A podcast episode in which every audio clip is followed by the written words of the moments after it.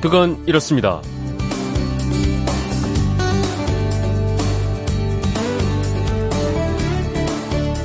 안녕하십니까, 전종환입니다. 잠시나마 세상의 각박함을 잊을 수 있었기 때문일까요?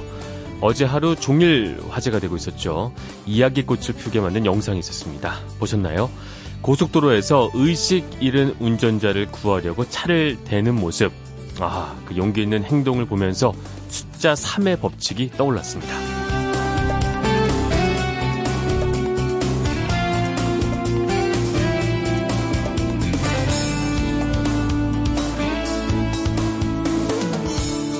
숫자 3의 법칙, 그건 이렇습니다. 제가 거리를 걷다가 갑자기 하늘에 뭔가 나타난 듯 올려다봅니다. 하지만 다른 사람들은 아무런 관심을 보이지 않겠죠. 그런데 저 말고 한 명 더, 즉 2명이 멀쩡한 하늘을 올려다 본다고요. 그래도 행인들은 힐끗 쳐다보기만 할 뿐 별 반응을 보이지 않습니다. 그런데 한 명, 2명에 이어서 3명이 하늘을 올려다보면 어떨까요? 그때는 다른 사람들도 발길을 멈추고 다 함께 하늘을 올려다보게 됩니다. 마치 자석에 끌리는 것처럼 말이죠. 이 실험은 서울에서 하든 미국 뉴욕에서 하든 똑같은 결과를 낳는데요. 그래서 숫자 3의 법칙으로 불립니다. 저도 한번 생각해봤습니다. 내가 만약에 그 상황이었다면 똑같이 했을까? 여러분은 어떨 것 같습니까? 차를 빨리 몰아서 고의로 사고를 냈을까요? 생각은 해봐도 막상 행동을 하기란 쉽지 않을 겁니다. 그래서 이렇게 화제가 되고 의인상도 주고 새 차도 주고 하는 걸 텐데요. 이런 의인이 1명, 2명, 3명 나타난다면 우리 사회 곳곳에서 매일매일 놀랍고 유쾌한 기적이 일어나지 않을까요? 마치 숫자 3의 법칙처럼 말이죠.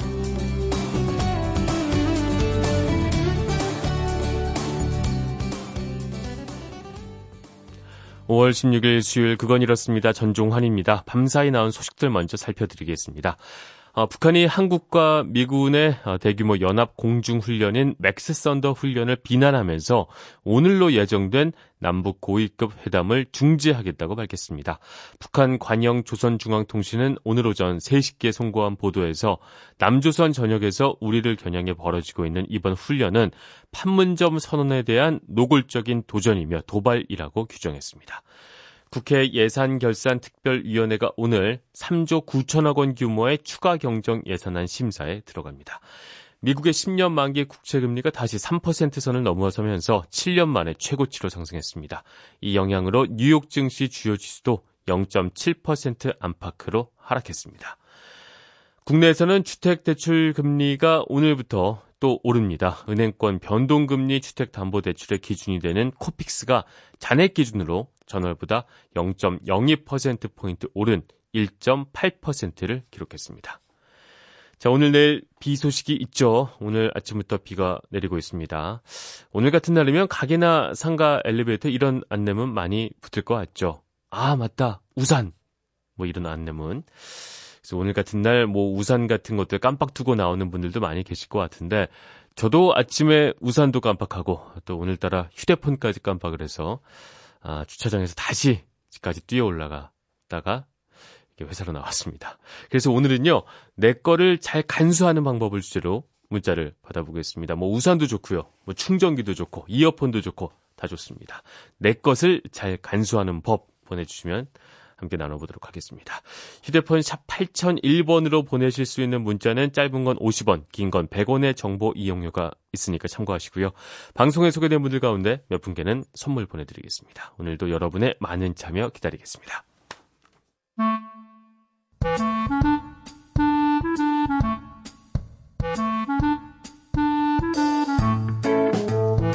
오늘을 꽉 채워줄 생활정보 알려드립니다. 오늘을 채우는 여자 곽지연 리포터 나오셨습니다. 안녕하세요. 네, 안녕하세요. 네, 오늘은 어떤 정보 가지고 나오셨나요? 전종환 아나운서는 아침에 잘 일어나시나요? 잘 못 일어나요, 저는. 정말 고뇌하다가 일어나요. 그렇죠. 네. 아무래도 잠을 푹 자야 아침에도 잘 일어날 수 있고 그쵸. 또 하루가 상쾌하고 무엇보다 건강에 좋습니다. 네. 그래서 오늘은 피가 되고 살이 되는 보약 같은 정보예요. 네. 잘 먹고 잘 자는 방법을 준비했습니다. 근데 저 같은 경우에는 아이를 키우다 보니까 정말 잘 먹고 잘 자는 게 얼마나 중요한 건지를 네. 아이를 보면서 저도 잘 먹고 잘 자야겠다 이런 생각을 많이 하게 되는데 그렇죠. 어떤 방법이 있을까요? 우선 잘 자기 위해서는 잘 먹는 것도 중요한데요. 네. 어떤 걸 먹고 어떤 걸 먹지 말아야 할까요? 일단 숙면을 위해서 절대 먹지 말아야 할 것들 일단 카페인 과잉 섭취. 피하셔야 됩니다. 저녁 시간 이후에 커피나 홍차는 숙면에 도움을 주지 못하잖아요. 네. 그리고 음주도 숙면을 방해하는 요소 중에 하나니까 음주도 주의하시고요. 그리고 저 술 많이 안 마셔요. 요즘 못 마셔요. 아, 그래요? 네. 확인해 볼게요. 강조를 안 하셔도 됩니다. 네. 반면에 잘 자기 위해서는 뭘 먹어야 하는지 따뜻하게 그 국화차나 라벤더차 같은 거 한 잔 마시거나 따뜻하게 데운 우유 한 잔 마시는 것도 도움이 많이 되거든요. 네. 이제 편안함과 불안감을 해소해줘서 이제 숙면에 많이 도움이 된다고 합니다. 네. 또 잘 자기 위해서는 아무래도 편안하고 깔끔한 친구들도 중요할 것 같아요. 저는 음주보다는 카페인을 좀 과잉 섭취하는 편이어서 이걸 좀 줄일 필요가 있겠군요. 그렇죠.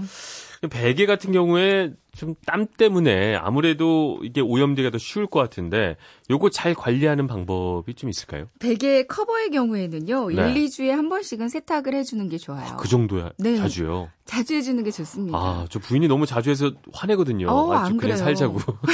자주 해야 되는 거구나. 네. 네. 거기에 지금 뭐 지먼지 진드기도 많고요. 먼지들도 쌓여 있고 네. 또 우리의 분비물도 많이 묻어있는 상태거든요. 그러니까 자주자주 세탁해 주는 게 좋고요. 네. 그리고 베개 속 관리도 중요합니다. 속까지요? 네. 이제 커버를 벗겨내고 일주일에 한 번 정도는 앞뒤로 골고루 햇볕에다가 말려주고요. 네. 1분 정도 세게 두드려주는 게 좋아요. 그러니까 지먼지 진드기가 충격에 많이 약하다고 하거든요. 충격에 약해요? 네. 네. 그러니까 쾅쾅 두들겨주면 좋겠습니다. 이거 빨래방망이로 두들기고 이런 게 그냥 하는 게 아니군요. 네, 그럼요. 네. 그리고 헤어드라이어로 한 5분 정도는 뜨거운 바람을 쐬주면 습기 네. 제거까지 돼서 좋고요. 그 베개는 종류별로 사용 기간이 있어요. 공유 베개나 깃털 베개의 경우에는 최대 2년에 한 번씩은 갈아주는 게 좋고요. 그리고 솜 베개는 2, 3년에 한 번씩, 메모리 폼이나 라텍스는 3, 4년을 주기로 교체해주는 게 좋습니다. 맞아요. 그 침대 매트리스나 베개가 불편함은 아무래도 잠이 잘 오지 않는다. 근데 오늘 또 이런 진드기 같은 말씀해 주시니까 더 자주 빨아야겠다 이 생각은 드네요. 맞습니다. 네. 뭐 뿐만 아니라 건강에도 좀 좋지 않잖아요. 침대 매트리스는 누웠을 때 엉덩이, 머리, 어깨 부분이 푹 들어가지 않고 허리가 수평으로 유지되는 그러니까 적당한 탄력의 매트리스를 고르는 게 좋다고 합니다. 네. 침대나 잠자리는 가급적 넓은 게 좋대요. 넓은 게? 아무리 금술이 좋으셔도 둘만 주무신다면 사실은 퀸 사이즈보다는 킹 사이즈가 숙면 취하는 데는 더 도움이 된다고 합니다. 저희도 킹스입니다. 저희는 퀸스입니다. 퀸스세요? 염술이 좋으시군요. 불편하게 자고 있어요. 근데 침구는 또 항상 깨끗하게 관리해주는 게 좋고요. 네. 매트리스는 자주 바꾸기 어렵기 때문에 이제 매트리스 자체를 바꾸기보다는 통기성이나 흡수성이나 열 전도성이 높은 소재로 만들어진 타퍼를 덧대거나 네. 커버나 패드 같은 거는 이런 것들은 자주자주 바꿔주는 게 좋겠죠. 알겠습니다. 평소에도 요즘 잘 먹고 잘 자는 게 참 중요하다는 생각을 많이 했는데 네. 특히 잘 자는 방법에 대해서 많이 배운 하루였습니다. 네. 특히 베개 같은 것들은 와이프가 막 깨끗하게 한다고 뭐라 그러지 말고 네. 제가 나서서 좀 빨고 네, 도와주세요. 이러도록 하겠습니다. 네. 오늘도 알찬 정보 감사합니다. 지금까지 오늘을 채우는 여자 곽지연 리포터였습니다. 고맙습니다. 네, 고맙습니다. 오늘 어울리는 노래 같습니다. The Loving Spoonful의 Rain on the Roof입니다.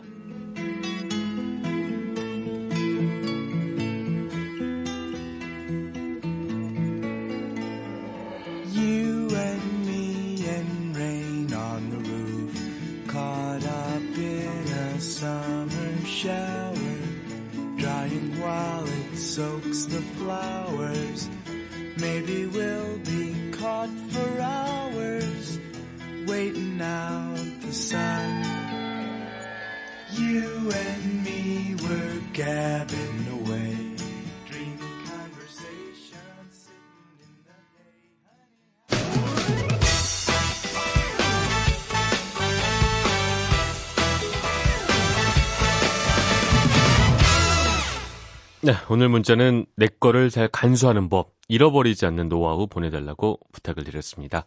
0040님, 저는 킹콩 법칙을 지킵니다. 아침마다 엘리베이터 앞에서 몸을 3번을 칩니다.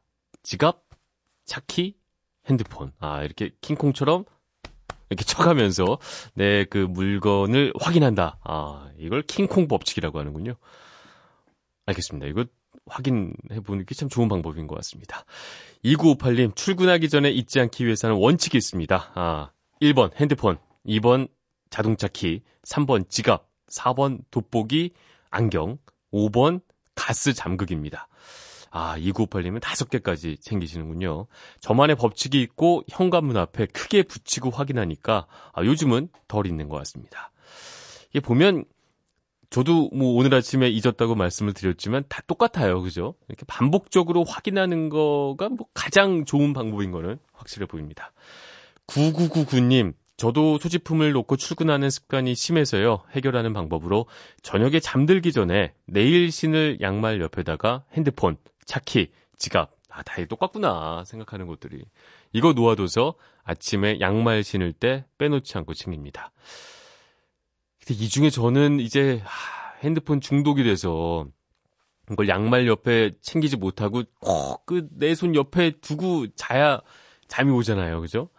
아침에 또 출근 준비하면서도 또 손에 있어야 이게 마음이 편하고, 이래서 오늘 아침에 또다시 핸드폰을 두고 나오는 이런 불상사가 있었는데, 이 양말 옆에다 딱 챙기는 것도 좋은 방법 같습니다.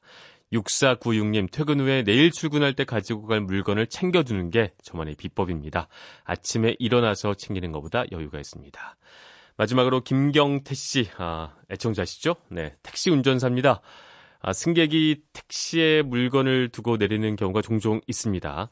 택시에서 물건을 잊지 않고 잘 내리는 방법은요, 물건은 항상 오른쪽에 두고 그냥 차 문을 닫기 전에 앉은 자리를 꼭 돌아보는 1, 2초의 여유를 가지면 됩니다.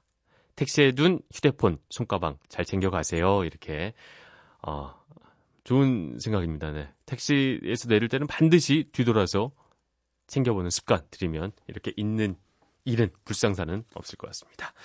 청취자 여러분의 참여로 만들어가는 그건 이렇습니다. 전종환입니다. 오늘도 문자 감사드리고요. 저는 잠시 후에 돌아오겠습니다. 95.9 MBC 라디오. 왜라는 말을 다른 나라 사람들은 어떻게 소리낼까요? Why? Q? None. 세상의 모든 왜라는 궁금증에 대한 대답을 들려드립니다. 궁금증에 대한 가장 친절한 설명서. 그건 이렇습니다.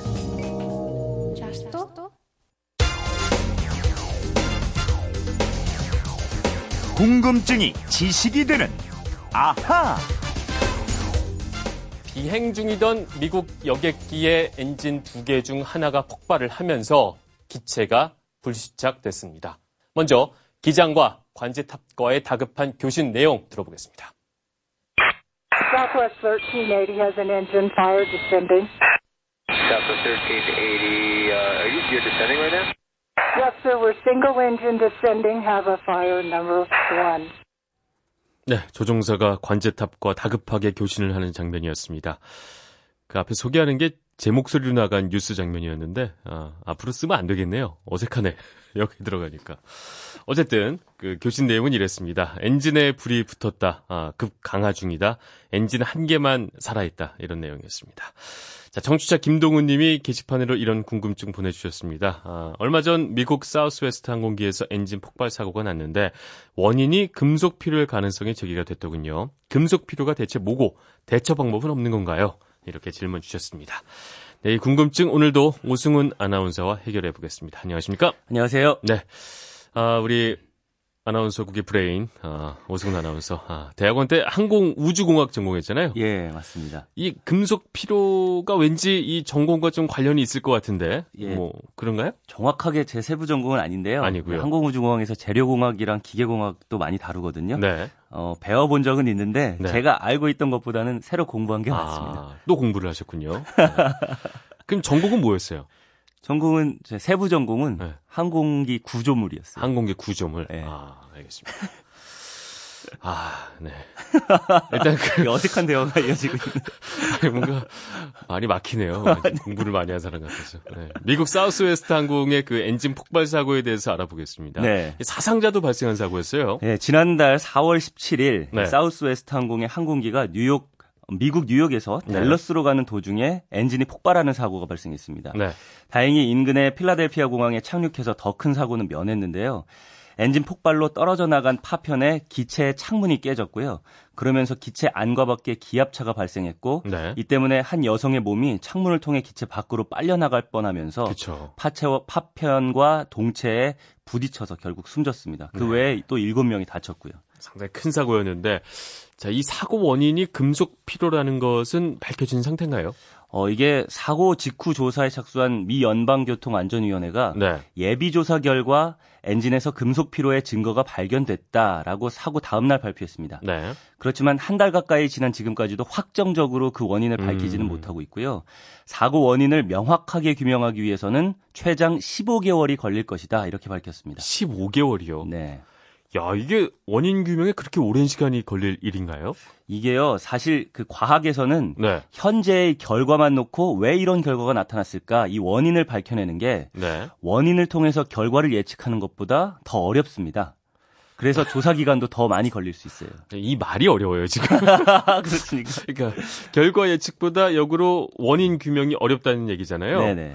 그러니까 근데 보면 왜 과학수사 이런 것들을 통해서 원인 잘 밝혀내잖아요. 근데 원인을 밝혀내는 게 더 어렵다. 이게 무슨 말이에요? 이게 오늘 오프닝에서 숫자 3의 법칙 소개해 주셨잖아요. 네. 그러니까 숫자를 통해서 계산으로 예를 들어볼게요. 네, 예를 들어주시겠다. 예, 네. 앞에 종이에 숫자 3이라고 크게 써 있다고 생각을 해보세요. 네. 그러면 1 더하기 2를 했다고 생각하면 3이 나오죠. 1 더하기 2를 하면 3. 예, 그렇죠. 네. 이렇게 과정, 그러니까 원인, 더하기라는 원인을 통해서 결과를 예측하는 건 비교적 쉽습니다. 네. 그렇죠. 네. 그런데 지금 3이라는 숫자만 덜렁 있다고 생각해 보세요. 더하기 빼고. 네. 네. 그러면 사칙 연산을 통해서 이 3이 어떻게 나왔을까 한번 예측을 해보는 겁니다. 너무 그럼 많은 경우의 수가 있잖아요. 그렇죠. 1 더하기 2도 3이 될 수 있고 6 나누기 2도 3이 될 수 있고요. 그렇죠. 뭐 1 곱하기 3도 3이 될 수 있죠. 네. 그러니까 이렇게 여러 가지 현재의 결과 숫자 3만 놓고 보면 어떻게 해서 이 숫자 3이 나왔지? 이거를 하나로 이 원인을 특정하는 게 어렵듯이 현재 나타난 결과만으로 원인을 딱 하나로 정하는 거는 어려운 일이라고 할 수 있는 거죠. 저 되게 고생 많으십니다. 덕분에 좀 이해가 이렇게 설명해 주니까 훨씬 더 이해가 잘 됩니다. 다행입니다. 아나운서보다 차라리 뭐 학원 강사님이나 이런 거 하면 잘할 것 같고 말이죠. 네. 어쨌든 이거를 엔진 폭발에 적용을 하면 말이죠. 네. 엔진 폭발이란 결과는 있는데 왜 폭발이 일어났는지 그게 정말 금속 피로 때문인지 이거는 정확히 알기가 쉽지 않다 이런 말인 거죠. 맞습니다. 이 사고 기종이 보잉 737기였는데요. 네. 엔진에는 24개의 팬 블레이드가 있고요. 이게 돌아가면서 공기를 엔진으로 끌어들이고 압축해서 엔진에서 추진력을 얻습니다. 네. 그런데 사고 후에 엔진을 살펴보니까 이 블레이드 24개 중에서 13번 블레이드 하나만 떨어져 나가 있었고요. 네. 이것 때문에 발생한 사고라는 결론을 내린 겁니다. 그런데 블레이드가 왜 떨어졌을까에 대해서는 여러 추측이 또 가능하잖아요. 그렇죠. 뭐 예를 들면 연료 폭발 충격이라든가 작은 새같이 무엇이 부딪혔을 수도 있다. 그렇죠. 이렇게 생각할 수 있는데 딱 하나의 블레이드만 떨어져 있다. 그러면은 금속 피로의 가능성이 크다. 이렇게 예측을 한 거죠. 그 금속 피로란 거는 우리가 마치 사람의 피로를 느끼듯이 이 금속들도 나 이제 너무 오래됐어 하면서 피로를 느끼는 그런 개념인 건가요? 예, 재밌게도 그렇다고 할 수 있습니다. 금속 피로에서 이 피로는 공학에서 파티그라는 현상인데 이 단어가 정말로 피로, 피곤, 마비 이런 뜻입니다. 네. 구부러뜨릴 수 있는 큰 힘이 작용되지 않더라도 작더라도 반복되는 힘. 진동 같은 것이 지속적으로 반복되면 금속이 한순간에 급격하게 물러지고 균열을 일으켜서 꺾이거나 손상을 입는 경우가 발생합니다. 네. 이걸 금속 피로라고 해요. 네. 알루미늄 합금 같은 경우에 일정한 진동이 100만 번 정도 되풀이되면 금속이 구부러지거나 끊어지거나 하는 피로 파괴 현상이 발생합니다. 이것도 뭐 이게 왜 끊어져요라고 말하기에는 그냥 자연 현상 같은 거라고 생각을 하면 더 이해가 쉽겠죠? 그렇습니다. 그렇죠? 이건 금속의 뭐 결정 구조가 이유일 수 있는데 이것도 자연 현상인 거예요. 네. 그럼 결국 그 엔진 블레이드도 엔진 진동에 의해서 피로 파괴된 것일 수도 있다. 이런 추측인 거죠, 아직까지는? 예, 추측인 겁니다. 네네. 블레이드 하나만 떨어져 나가 있으니까 금속 피로의 가능성이 크다라고 결국 지금까지 조사 과정을 보면 아직까지는 유력한 추측이다. 이렇게 말할 수 있는 겁니다. 근데 이게 비행기뿐만이 아니라 금속 쓰는 게 많은데 그러면 뭐 배나 우리가 일상에서 사용하는 자동차나 이런 것도 이런 위험이 늘 있는 거 아닌가요? 맞습니다. 이 금속을 쓰는 거에서는 그런 위험이 있다고 생각하시면 되는데요. 네. 예전에 그 천안함 침몰 원인을 조사하는 과정에서 금속 피로의 가능성이 제기되기도 했었습니다. 네. 그런데 이 가능성은 배제가 됐고요. 왜냐하면 금속 피로는 모든 움직이는 금속 구조물에서 일어날 수는 있지만 네. 반복되는 진동과 같은 조건이 있어야 잘 발생을 합니다. 특히 고속으로 회전하는 부분에 쓰인 재료에서 많이 일어나는데요. 네. 항공기, 선박, 자동차에는 엔진이 다 있잖아요. 그렇죠. 엔진은 기본적으로 빠르게 회전을 해야 되거든요. 그러니까 엔진에 쓰이는 금속 이뿐만 아니라 자동차의 바퀴나 축, 선박의 프로펠러 구조 이런 회전하는 데서 쓰이는 금속은 네. 금속 피로에 의한 피로 파괴 현상이 발생할 수 있는 거죠. 아무래도 근데 항공기나 이번 사고처럼 말이죠. 선박 같은 경우에는 대형 사고로 이어지기 쉬울 것 같은데 네. 뭐 대처법이 있을까요? 이거 참 쉽지 않을 것 같은데요. 네. 금속 피로가 발생해서 금속 구조물이 갑자기 변형된다거나 뭐 급격히 물러진다거나 균열을 일으키면 네. 대형 사고로 이어지는 것은 당연한 수순처럼 보여요. 그렇죠. 재료가 견딜 수 있는 회전수를 피로 한도라고 하는데 네. 이 설계 단계에서 진동이나 회전을 견딜 수 있는 재료를 선택을 하고요. 금속 피로 현상이 나타나기 이전에 주기적으로 정비하는 게 필수입니다. 정비 방법은 사실은 큰 사고의 위험성에 비하면 간단하다고 할 수 있어요. 부품을 교환해주면 됩니다. 네. 금속 피로가 쌓이지 않은 부품으로 교환을 해주면 그렇죠. 되는 건데 이 네. 사고의 대부분은 부품 교체로 막을 수가 있습니다. 이번 사고 말고도 금속 피로 때문에 일어났던 대형 사고도 꽤 있겠어요? 예, 꽤 있는데 제가 대표적인 예만 말씀드릴게요. 네. 영국이 자존심을 걸고 개발한 제트 여객기 코멧이라는 여객기가 있었는데 네. 1953년 5월 또 이듬해 1월에 두 차례나 영거푸 공중에서 폭발하는 사고가 발생했습니다. 윈스턴 처칠 당시 영국 총리가 직접 나서서 네. 비용과 원인, 인원에 개의치 말고 사고 원인을 반드시 밝혀라 이렇게 왕립왕공협회에 지시를 했어요. 네. 1년 만에 분석 보고서가 나왔는데 이게 금속 피로가 원인으로 밝혀졌습니다. 또 2000년대 최악의 사고로 알려진 중화항공 611편의 공중분해도 원인이 금속피로였어요. 2002년 5월 25일 이 여객기가 대만공항을 이륙한 지 20분 만에 공중에서 여러 조각으로 분해됐습니다. 분해가 됐어요? 네. 아이고. 당시 중국이 군사훈련을 하고 있던 때라서 중국이 격추한 거다라는 설까지 나돌았습니다. 그런데 조사 결과 부실하게 수리된 부분에 금속 피로가 누적되면서 기체에 균열이 생겼던 것으로 밝혀졌고요. 네, 어쨌든 대참사니까 사고가 났다면 말이죠. 네. 반드시 이제 부품 교체 같은 거 확실하게 해줘야겠군요. 맞습니다. 네. 이게 부품 교체 이런 건 확실히 이루어져야 네. 특히 항공기 같은 사고는 그렇죠. 막을 수가 있는 겁니다. 네. 자, 그러면 오늘의 이런 것까지는요. 비행기에 있는 창문은 약간 둥근 형태로 돼 있잖아요. 네. 이것도 금속 피로 때문입니다. 뭐 이게 막아줄 수가 있나요? 둥근 모양새가. 네. 아까 말씀드렸듯이 영국이 개발한 세계 최초 제트 여객기 코멧 시절만 해도 네. 여객기의 창문은 바깥 경치를 보기 편하게 네모 모양으로 큼직하게 만들어졌어요. 그런데 이런 형태는 온도랑 기압의 변화로 팽창 수축하면서 발생하는 압력 때문에 네. 네모의 모서리 부분이 쉽게 마모되고 그만큼 균열에 취약해집니다. 네. 뾰족한 곳에 압력이 커지거든요. 그래서 모서리 부분이 금속 피로로 약해지고 창문을 내면서 금속에 생긴 미세한 금이 있었거든요. 이게 차츰 벌어지면서 항공기가 상공에서 찢어져 버리는 사고가 발생했어요. 네. 그래서 이 코멧 사고는 여객기 창문이 원형이나 타원형 그리고 모서리가 둥글게 처리된 형태로 바뀌게 된 계기가 됐습니다. 네. 사고는 안타깝지만 사고를 통해서 교훈을 얻은 거죠. 네. 저는 비행기 탈 때 왜 창문을 좀 더 크게 해서 멋있게 좀 보고 싶은데 네. 답답하다는 생각을 했었는데 다 이유가 있었던 네, 거군요. 위험성을 줄이려는 겁니다. 네. 4936님이 이런 문자 보내주셨습니다. MBC에 오승훈 아나운서가 없으면 안 돌아갈 듯요 하고 이렇게 보내주셨는데 이렇게 소개를 해주셔도 그렇진 않습니다. 그렇죠. 멀쩡히 잘 들어가요. 네. 하지만 정말... 아나운서국에는 MBC 아나운서국에는 오승훈 아나운서가 있어야 되는 거는 맞는 거예요. 아니요, 그렇지도 않은 것 같아요. 그냥 한번 해줘봤어요. 끝은 그래도 훈훈하게 가야 되니까 네, 뭐 MBC 전체는 아니지만 일단 아나운서국에는 반드시 필요하다. 전종환 아나운서한테는 제가 꼭 필요하죠. 무슨 얘기죠? 죄송합니다. PD가 빨리 끝내내잖아요. 네. 이제. 감사합니다. 네, 감사합니다. 내일 또 뵐게요. 네.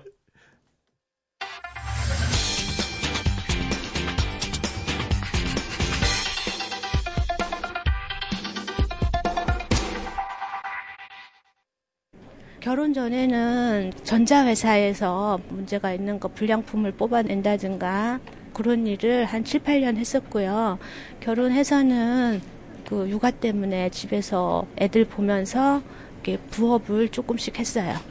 하루라도 빨리 취직을 하고 싶어서 여기 나와서 이력서 이제 저에 대해서 냈고요. 그 다음에 어떤 일을 원하는지 그런 거 얘기했어요. 몇 군데 일자리가 있다는데 저한테 해당이 되는 데 있으면은 연결해 준다고 하니까 괜찮지 않을까 싶어요. 네, 여기가 어딘지 궁금하실 것 같은데요. 경력 단절 여성을 대상으로 취업과 관련된 서비스를 제공하는 여성 새로 일하기 센터입니다. 경력 단절 여성 경단녀는 작년 기준으로 181만 명이 훌쩍 넘었는데요. 요즘은 재취업에 도전하는 사람도 늘고 있습니다. 궁금한 키워드에 대해서 알아보는 키워드 인터뷰 코너 여성 새로 일하기 센터에 대해서 배아량 리포터와 이야기 나눠보겠습니다. 안녕하세요. 네, 안녕하세요. 네, 여성 새로 일하기 센터 어떤 곳인가요? 네, 대부분의 여성들은 결혼을 하면 임신, 출산, 그리고 육아의 이유로 경력이 단절되는데요. 그렇죠. 2008년에 경력 단절 여성 경제활동 촉진법이 개정되면서 그 다음 해에 여성 새로 일하기 센터, 그러니까 세일센터가 설립됐습니다. 네. 세일센터는 고용노동부와 여성가족부가 공동으로 운영하는 기관이고요. 경단녀들의 구직과 취업을 도와주는 종합지원기관입니다. 네, 2009년도부터 생겼다는 얘기니까 이제 전국에 꽤 많이 있을 것 같아요. 네, 전국에 155군데가 있습니다. 그중에서 89개소는 고용복지 플러스 센터에 입주해 있는데요. 네. 아무래도 고용복지 플러스 센터가 일자리와 관련된 문의가 가장 많은 곳이고 또 복지와 관련된 여러 기능을 묶어놓은 곳이기 때문에 절반 이상이 이곳에 있는 겁니다. 보통 실업급여를 타러 왔다가 일자리 알아보면서 이 센터를 알게 된다고 하더라고요. 네, 경단녀분들이 아무래도 많이 오실 거고 당연히 기혼 여성일 것이고요. 네. 그죠? 그렇죠. 네.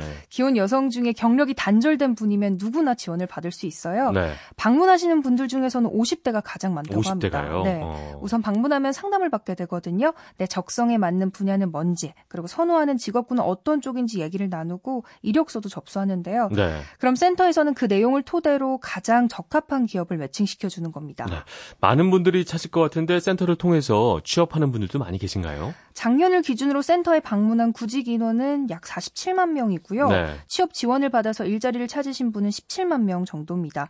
그러니까 비율로 따지자면 36% 조금 넘게 취업에 성공한 거죠. 네. 근데 이 경단녀 재취업이 아무리 사회적으로 우리가 돕고자 얘기를 해도 네. 그렇게 쉬운 것만은 아닐 것 같아요. 맞아요. 최근 대기업에서 경단녀 채용을 늘리겠다 이렇게 발표를 했는데요. 네. 그래도 아직까지는 경단녀분들이 갈 수 있는 일자리 자체가 좀 부족한 게 사실입니다. 그렇죠. 또 구인 공고가 올라온다고 해도 일부는 시간제 업무이거나 단순한 일인 경우가 있다고 하는데요. 센터에 상담을 하러 온 경단녀분들은 구직을 희망하지만 이런 부분에서는 좀 아쉬워한다고 합니다. 네. 상담사 김유정 씨의 말입니다. 일자리는 필요로 하시는데 많지가 않기 때문에 좀 애로사항이 있죠. 저희들은 어쨌든 그분들이 원하시는 일자리를 알선을 해드리기 위해서 지금 저희가 일을 하고 있는데 과거에 훌륭한 경력을 갖고 계신 분들도 굉장히 많으시거든요. 근데 이제 그거를 제대로 살려서 다시 취업을 하기가 현실적으로 그게 어렵기 때문에 이제 조금 저임금이라던가 근로 조건이 좀 이제 불안하다거나 옆에서 이제 지원을 해드리는 입장에서는 이제 좀 많이 그런 안타까움을 느끼고 있죠. 네, 상담 후에 바로 일자리를 찾기가 좀 어렵다 보니까 네. 센터에서는 직업 훈련을 지원하는 프로그램도 운영 중입니다. 아, 직업 훈련 지원 프로그램에는 네. 그럼 어떤 과정들이 좀 개설이 돼 있나요? 센터별로 다양한 과정이 있어요. 네. 과목당 교육 기간은 보통 3개월인데요. 1년 기준 전국적으로 따지면 약 700개 정도가 됩니다. 네. 센터마다 신청을 받아서 개설되는 거고요. 센터 유형에 따라 다르지만 세무사무원 양성, 노인복지시설 행정사무원 양성 과정이 있고 또 요즘에 소프트웨어 코딩 교육 전문가 과정도 찾는 사람이 많다고 해요. 네, 이 과정은 원하는 사람은 누구나 들을 수가 있는 건가요? 이게 국비로 운영되는 교육 프로그램이거든요. 네. 그래서 보통은 과목마다 20명에서 25명 정도로 제한을 두고 있습니다. 인원수 제한. 네, 선발은 외부심사위원회 면접을 통해서 진행되고요. 이때 가장 중요한 건 해당 과목 분야로의 취업 의지라고 합니다.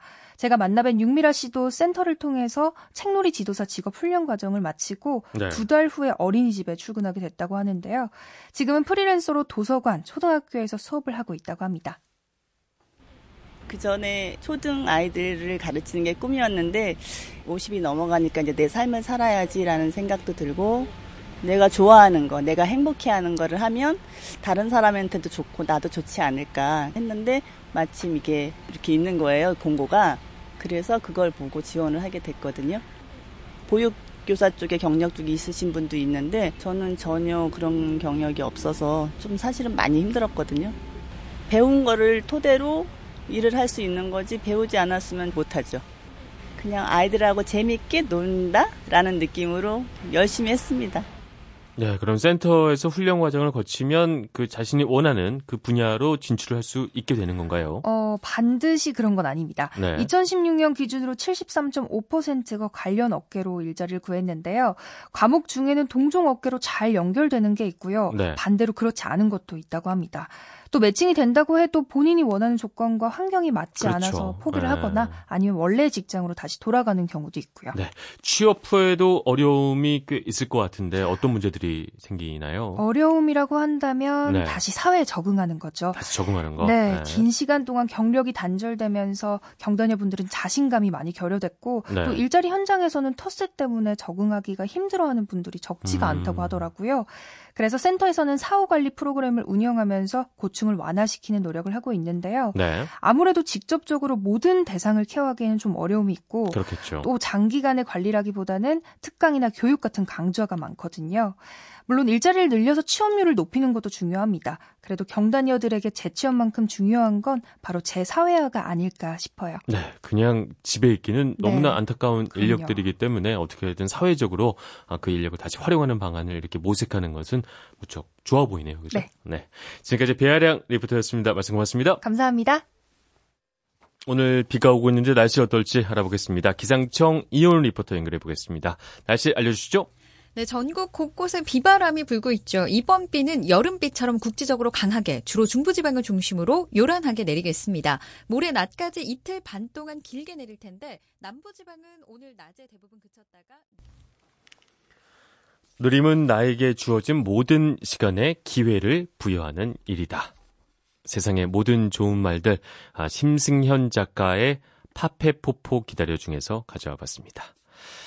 비 오는 오늘 같은 날 움직임에 역시 조심을 해야겠죠. 평소보다 앞이 잘 안 보이기도 하고 바닥에 물이 고여 있기도 해서 차도 그리고 걸어다니는 사람도 조심스럽게 움직여야 되는 날입니다. 집을 나설 때요 우산과 함께 조금 느려도 괜찮을 만한 마음의 여유를 챙겨도 좋을 것 같습니다.